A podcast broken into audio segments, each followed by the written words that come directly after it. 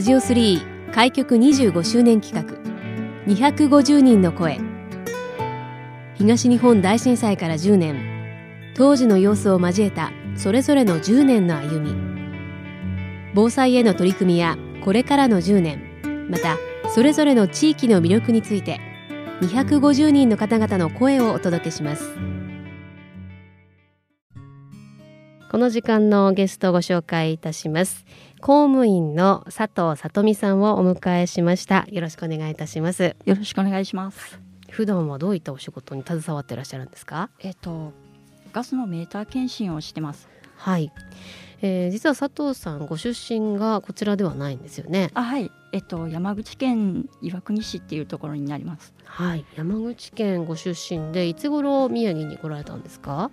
えっと2007年に広島から仙台に行きました。はい、えー、山口ご出身ですが直前にお住まいだったのは広島にいらっしゃって2007年に仙台に、えー、転居されてこられたと、はい。でそこからずっと仙台にお住まいということなんですよね。はい。はい、えー、ご趣味がマラソンということで、はい。これはいつ頃からやってらっしゃるんですか？えっと初めて始めたのは20代なんですけど、はい、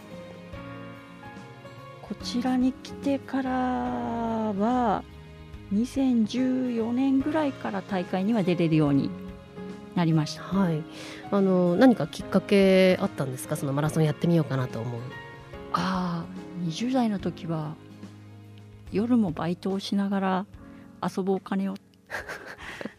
はい、貯めていたんですけどえあのバイト先が潰れてしまっえて、はい、何をしようってなった時にあ走るのならお金がかからないおって思ってええ。始めたのがきっかけでしたもともと何か運動がお好きだったというのはあるんですかいえ。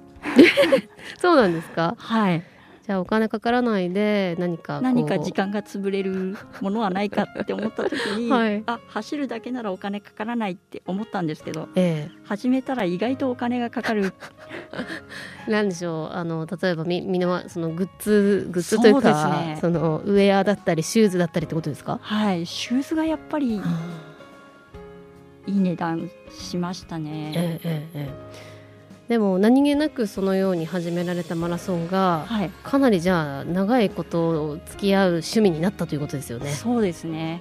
えっとこちらに来てから怪我をしてしまったんですけどはい、その間走れなくって走れなくなって初めてあマラソン好きだったんだなって気づいてもう一度走りたいと思って手術したのがきっかけですね。はあその本格的にやりたいなと思ったのがあはい。はい、怪我をしてマラソンができない状況になって初めてあのはい。ご自身がそこまでマラソン好きだったなっていうことに気づいたということですね。あはい。で今手元にですねこの佐藤さんにご用意いただいたご自身のまあ年表があるんですがこれマラソン中心とした年表なんですけど もうたくさんあのいろんなところでマラソン参加されてるんですがその隙間にですねたくさんあの膝のあの怪我についての記述があるんですけど もう本当にこれアスリートですよねこれ。いやアスリートでありたいなと思いながら なかなか。でもいずれもマラソンであの怪我をしたわけではないあないです。ということで、はい。はい、マラソン。が決して悪いわけではなくって、ええちょっとえ。性格的に調子に乗っちゃって 痛めたのが多い。はい、なので何回もその膝を手術されてると。あはい。いうことなんですよね。なんですけれどもマラソンとしての趣味をまあ続けられる状況ではあると。あはいはい、そこは、はいうん。病院に通いながら筋力トレーニングもしながら、ははいい、温かく見守っていただいているので 先生に、はい、そうですか。はいい、や本当にその怪我のね頻度と中身がすごくなんかあの運動プロであの 運動されてるような感じだなとお見受けするんですけれども、あの普段のお仕事はあのガスのメーターを検診されているということなんですよね。はいはい。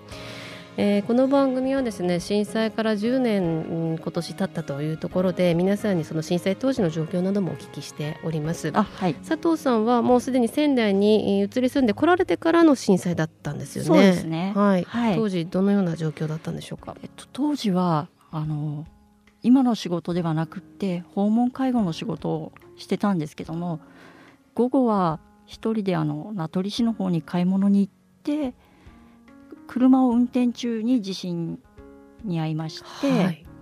初めは本当に地元は地震がないので、ええ。ほとんど何が起こったかわからない状況でしたね。車は蛇行し始めるし、はい。携帯電話は鳴ったことのない音を立ててるし、ええ。山は地鳴りがしてる状況で周りに車がいなかったのでゆっくり速度を落としながら止まってひたすらハンドルにしがみついてましたね。あでもハンドルにしがみついていないといけないぐらいのもう状態だったってことですね。うんその後は落ち着いてからはどのようになったんですか？落ち着いてからはすれ違った車と「大丈夫ですか?」って声をかけながらえ帰なんとか帰って、えはいで子供たちをそれぞれ違う場所にいたので迎えに行き家の中はとても住めないぐらい物が落ちていたので主人の実家に避難してはい。あのろうそくの明かりでご飯を食べて、うん。夜は携帯の充電が少なかったので、はい。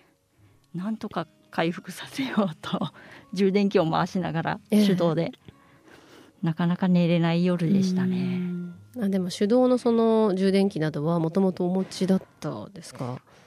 たまたま持ってたはいええええそのラジオと一緒になっはいはいえたまたま持ってたんだと思います。んじゃあそれが非常に役に立ったと。あはいはい。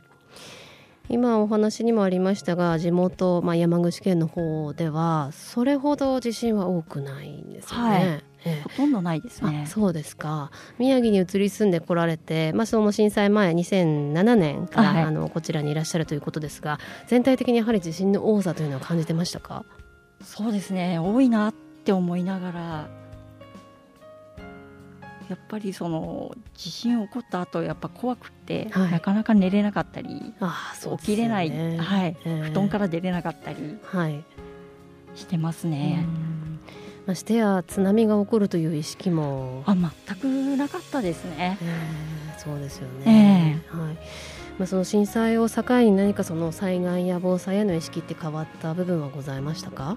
あ物が倒れないようにあのクッションを入れたりあとはその海沿いに遊びに行ったりする時は一応避難経路を確認したりはするようになりました。ええ重要なところですね、ええ。そういったことも。はいまあでもそうですねさまざまなその災害への備えというのは考えられますがその、ね、避難経路を確認しておくなりご家族で何か連絡手段を確認しておくなりといったことも重要なあ要素になりますね。そうですね。うんはいえーもう2007年から宮城仙台にお住まいということでもう10年以上が経ちますけれども、あはいそのいかがですか？移り住んでこられて東北だったり宮城の印象は？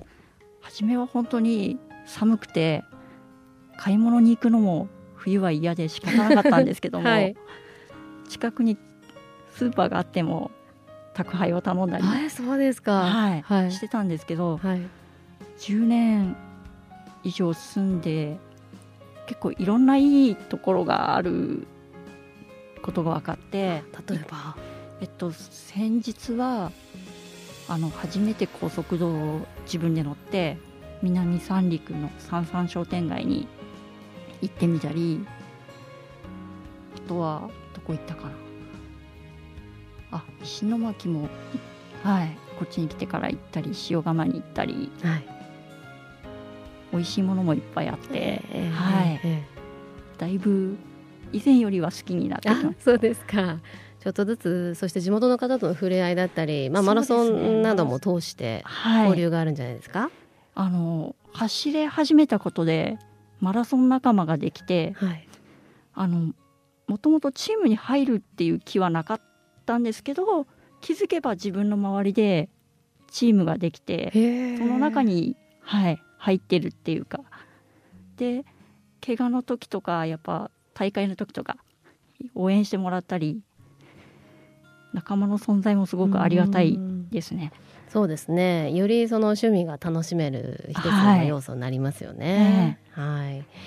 えー、まあ、今後に向けてもお聞きしていきたいと思いますがそのマラソンに関してそれから防災に関してでも構いませんがこんなことをしていきたい、まあ、宮城での暮らしの楽しみ方でも構いませんしぜひ教えてください、はい、今後はマラソンに関しては来年あの初めてフルマラソンにチャレンジしたいと思ってまして、はい、はい、それに向けて体力づくりとかあの体の維持とかはしていきたいって思います。であとはまだまだ行ったことのないとこがいっぱいあるのでそういうところもマラソンと関係なく遊びに行ってみたいなと思ってます。はい、えー、ぜひ宮城での暮らしをね楽しんでいただきたいなと思います。この時間は公務員の佐藤さとみさんをお迎えしてお話をお伺いしました。ありがとうございました。ありがとうございました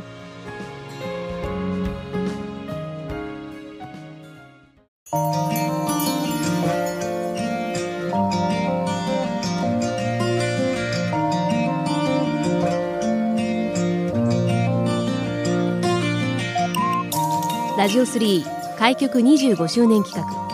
250人の声。ラジオ3のホームページからもアーカイブでお楽しみいただけます。どうぞご覧ください。次回の放送もお楽しみに。